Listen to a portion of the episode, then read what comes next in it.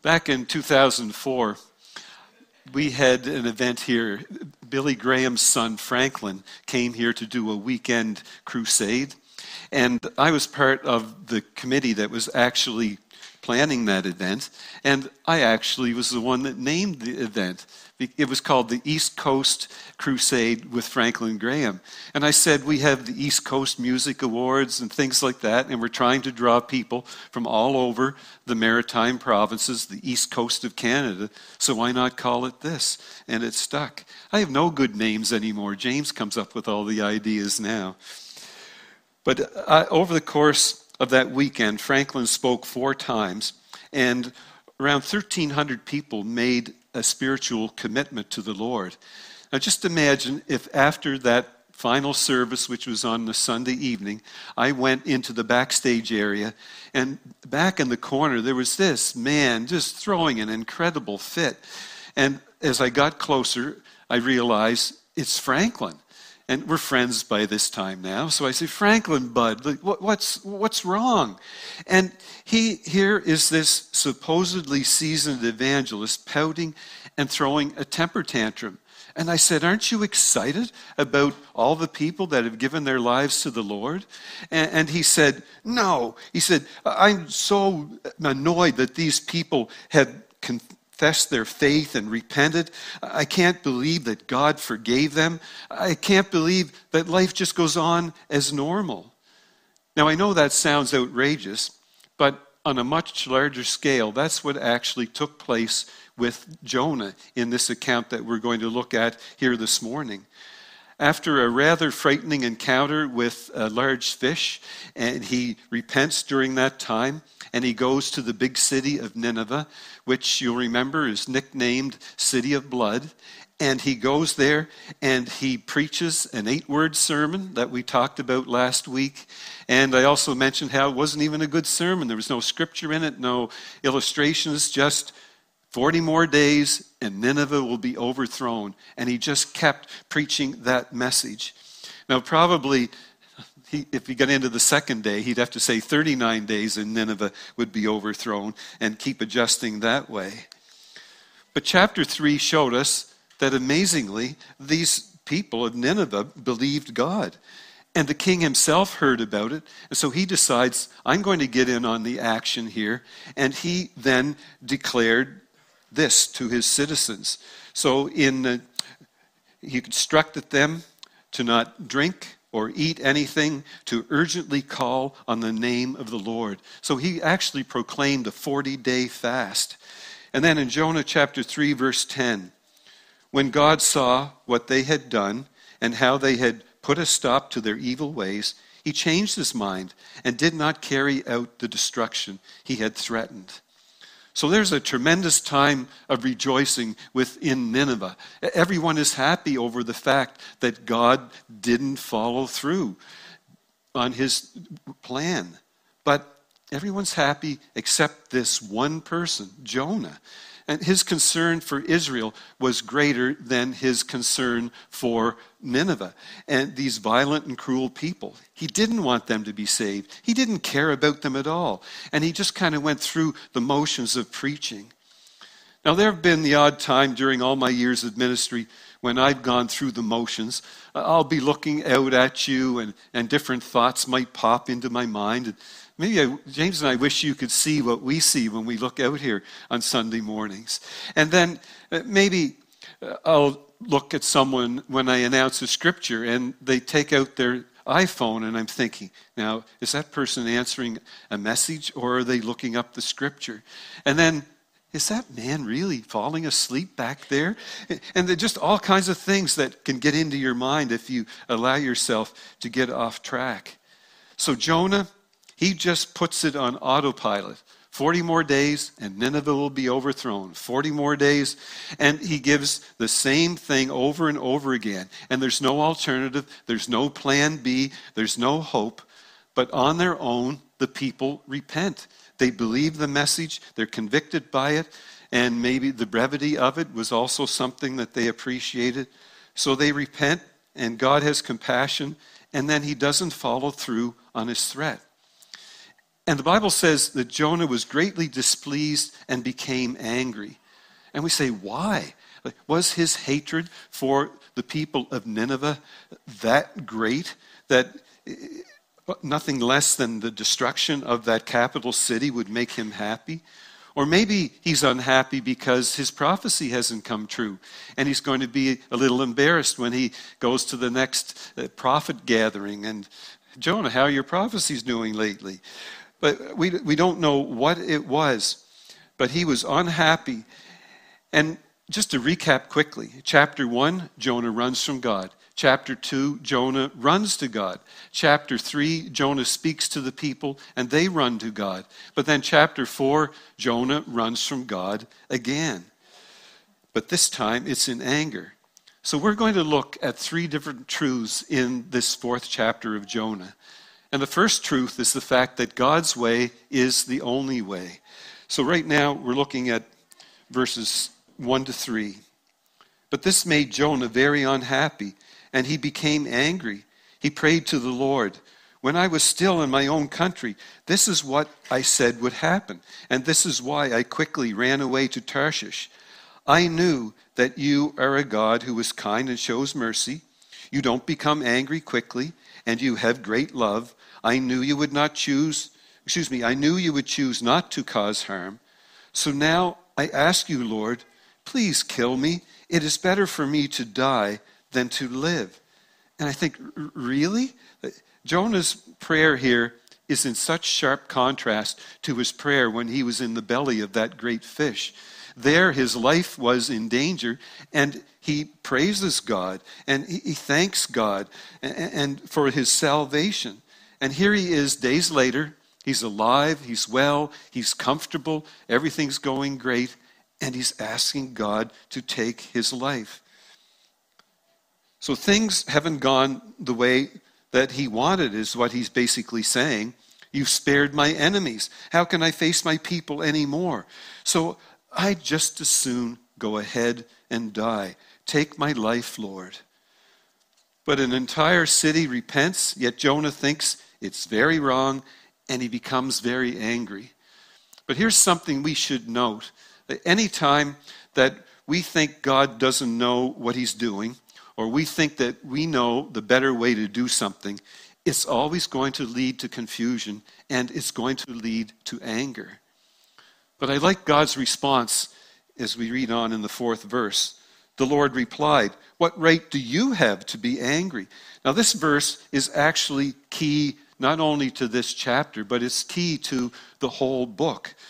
Maybe eh, here's this great picture of a patient and loving father as he gently says, Now, come on, Jonah, think about this. Does it make sense for you to get angry over this? I created these people. I'm the one that has the vested interest in them.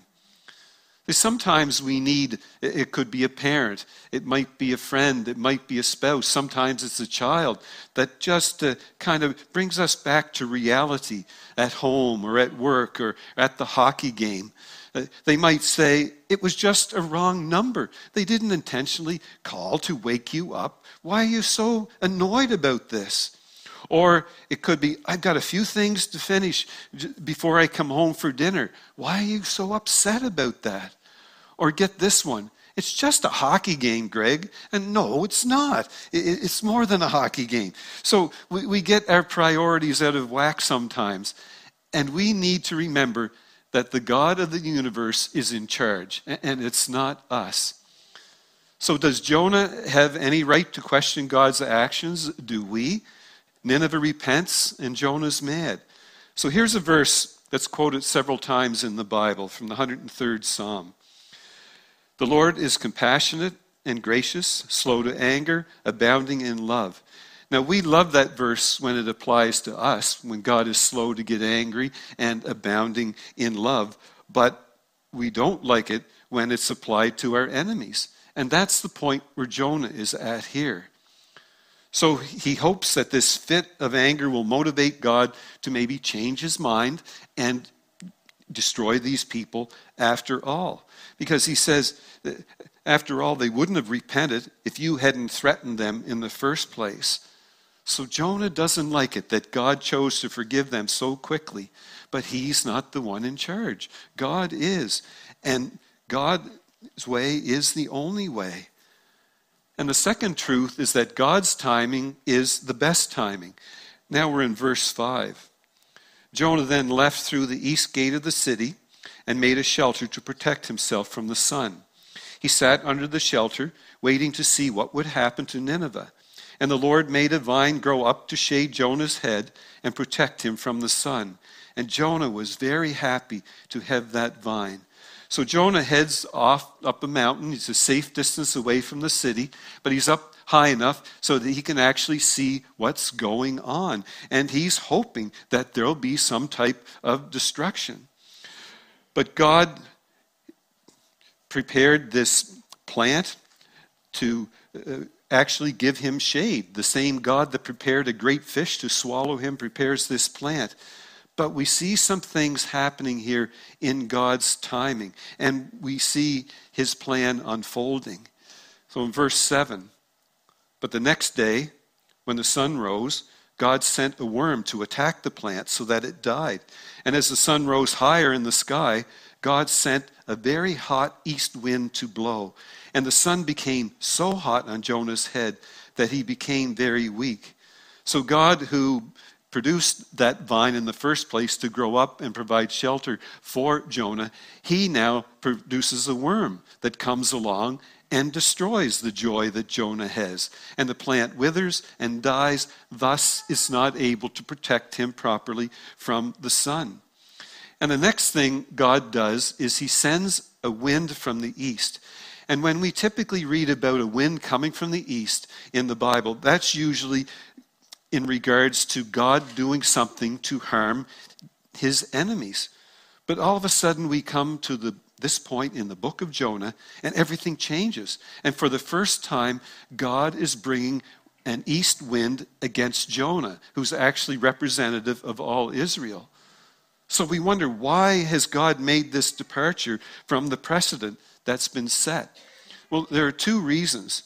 First of all, sometimes prophets and preachers can think they know better than God regarding how things should unfold and who should be saved and who should be condemned. And also, it's God saying, I'm on Israel's side as long as Israel's on my side. And we're taught in the Old Testament that God is a jealous God, that He doesn't want us to have any other gods before Him. So when Jonah, in essence, all Israel, refuses to be on God's side in regards to who should be eligible for salvation, God even turns against His chosen people and prophet. So in verse 8, Jonah, he wished he was dead. He said, It is better for me to die than to live. But God said to Jonah, Do you think it is right for you to be angry about the plant? And Jonah answered, It is right for me to be angry. I am so angry I could die. So he's just like an immature child. He's pouting. He's throwing a little temper tantrum here. He's complaining. And for the second time, he wishes that he was dead. He wants shade for his head. He wants relief from the frustration. But God says, No. And sometimes when we feel that God has forgotten us, or maybe chosen to take a different side on things, we start begging God for some shade. Uh, have you, and have you ever noticed that? God, if there's going to be divorce in this world, could I at least at some point be happily married? God, if there's going to be cancer in this world, could you at least provide a cure to remedy the situation for everyone? And God, we have all kinds of mixed emotions that we don't like when it comes to Vladimir Putin and what he is doing to the country and people of Ukraine. So we say, Come on, God, give us some help here. A little shade would be appreciated. But we always want the shade according to our timetable, and we have a hard time accepting God's time frame. And yet, God is unfolding his plan. He's bringing good out of bad, even when we don't understand God's timing, and realize that it is the best timing because God's way is the only way. And the last truth that we see is that God's love should be our love. So we read this story and we wonder, like, what is Jonah thinking? How can he be so self centered to restrict his love and compassion to just his own people and not care about anyone else? If James and I were to do this type of thing, a lot of you would be in trouble because we'd be restricting our love and our compassion for people from PEI, and everybody else would be left out. But God is saying there are tens of thousands of people who are spiritually clueless and in desperate need of a relationship with me. This is a good thing, Jonah. It's not a bad thing. Then in 10, but the Lord said, you have been concerned about this plant, though you did not tend it or make it grow. It sprang up overnight and died overnight. And should I not have concern for the great city of Nineveh, in which there are more than 120,000 people who cannot tell their right hand from their left, and also many animals? So God's saying, You didn't plant that vine, you didn't water it. You didn't prune it or, or do anything like that. Therefore, this is of my doing. It, it's not your doing. So it's my right to decide what is going to be done with it. And that's true whether it's a small plant or whether it's this huge city. So, with Nineveh and with Israel, God can choose who will be saved. He can choose who will be restored and God can decide how things turn out. So we must not run away from Him angry and upset with His plan. We need to trust His plan and follow His leading. Now, at this point, it would be really nice to say, let's go to verse 12 and see what that says, but there is no verse 12 and there's no fifth chapter. This is where the book ends. And, and my first question is why would God include this historical account? And my second question is why would he conclude it at this point? Why don't we get a, a little more of the story here? And those are great questions. And maybe it's because sometimes when we get the reading in the Bible, we actually get a little discouraged and we think, oh, God could never use me. We read about Abraham, the father of the Jewish nation, and we look at all the different things he did in faith. And even going to the point of placing his son on an altar to sacrifice him, this son that was promised. And he knew this was the only promised son, but he felt that maybe somehow God would bring him back to life again. So I look at that and I think, wow, I could never be a person of faith like that. Or you look in your Bible and you read about Joseph. And the guy had hardly a flaw in his life. The only thing he can really see is pride, because he keeps bragging about the fact that his brothers are going to bow down to him and he's going to be above them, uh, and a prophecy which actually came true. But he was a man of integrity, always making the right choices. And I think, well, I could never measure up to that.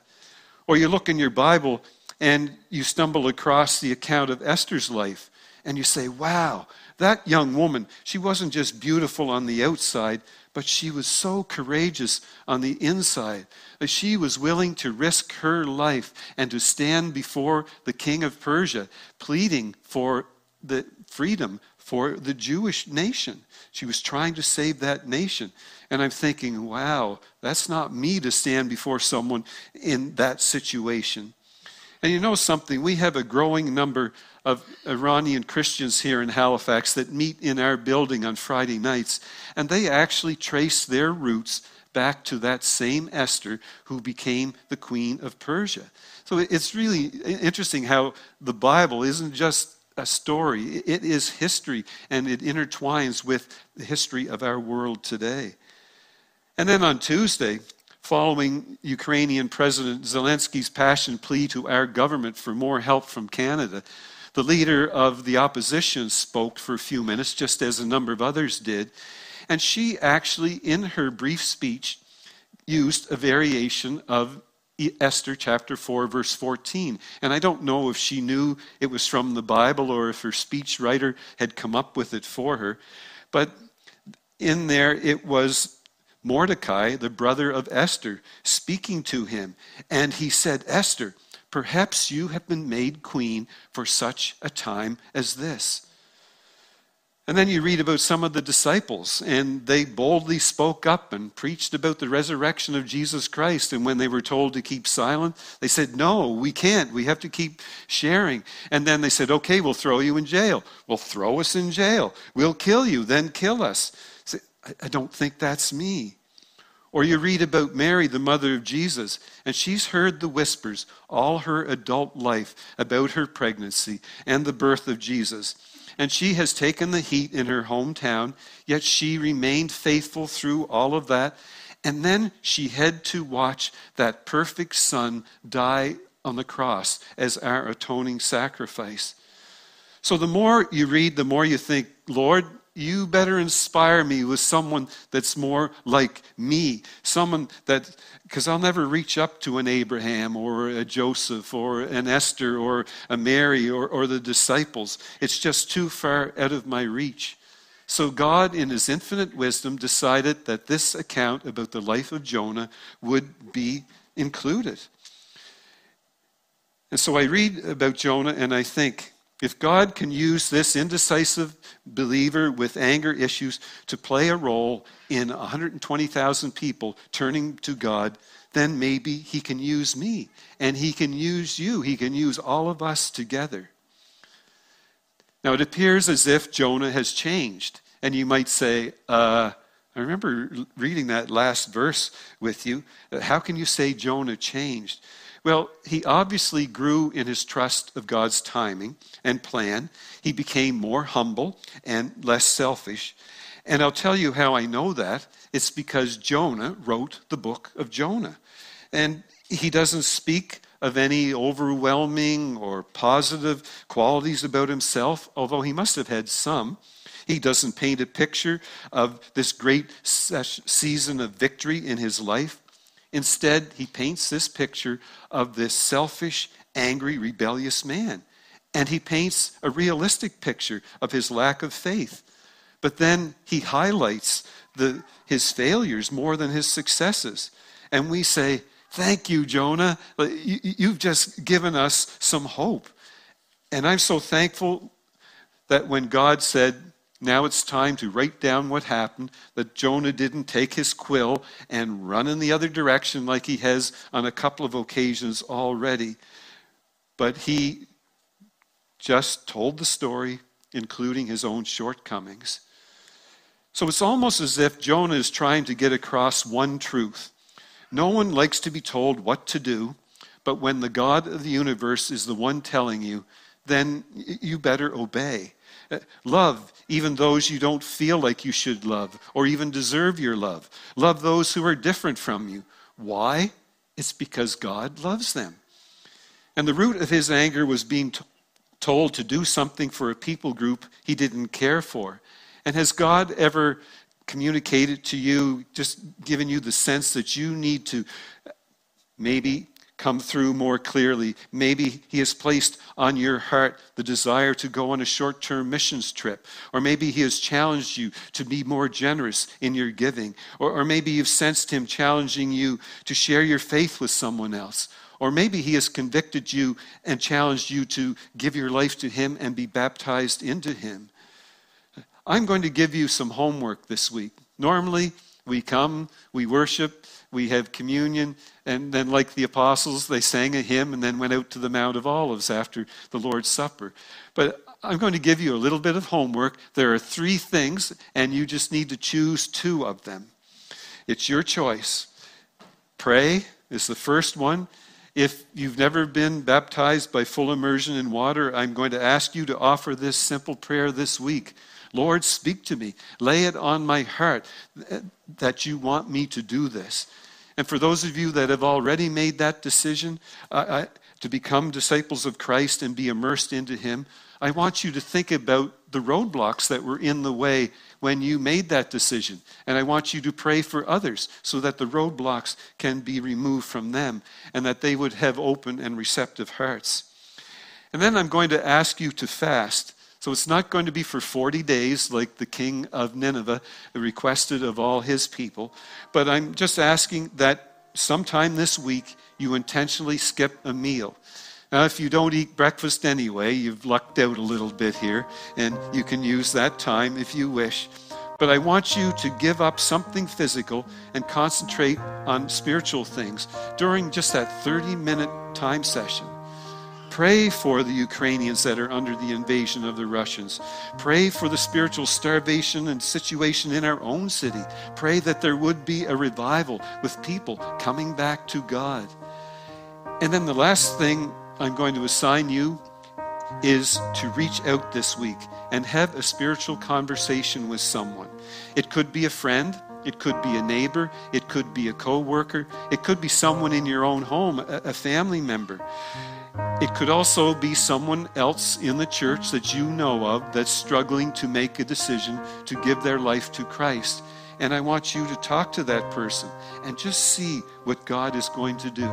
So there you have it two or three choices. I want you to pray for what we see going on in our world and pray for what could be happening in your own life. I want you to fast and be in prayer. And then I want you to reach out to someone this week. If you've never turned your life over to Christ, this is your opportunity to do what the people of Nineveh did to repent and surrender their lives to Jesus. Tell me about that. Tell any of our other leaders about that. And we'd just be overjoyed to guide you through what it means to become a disciple of Jesus Christ.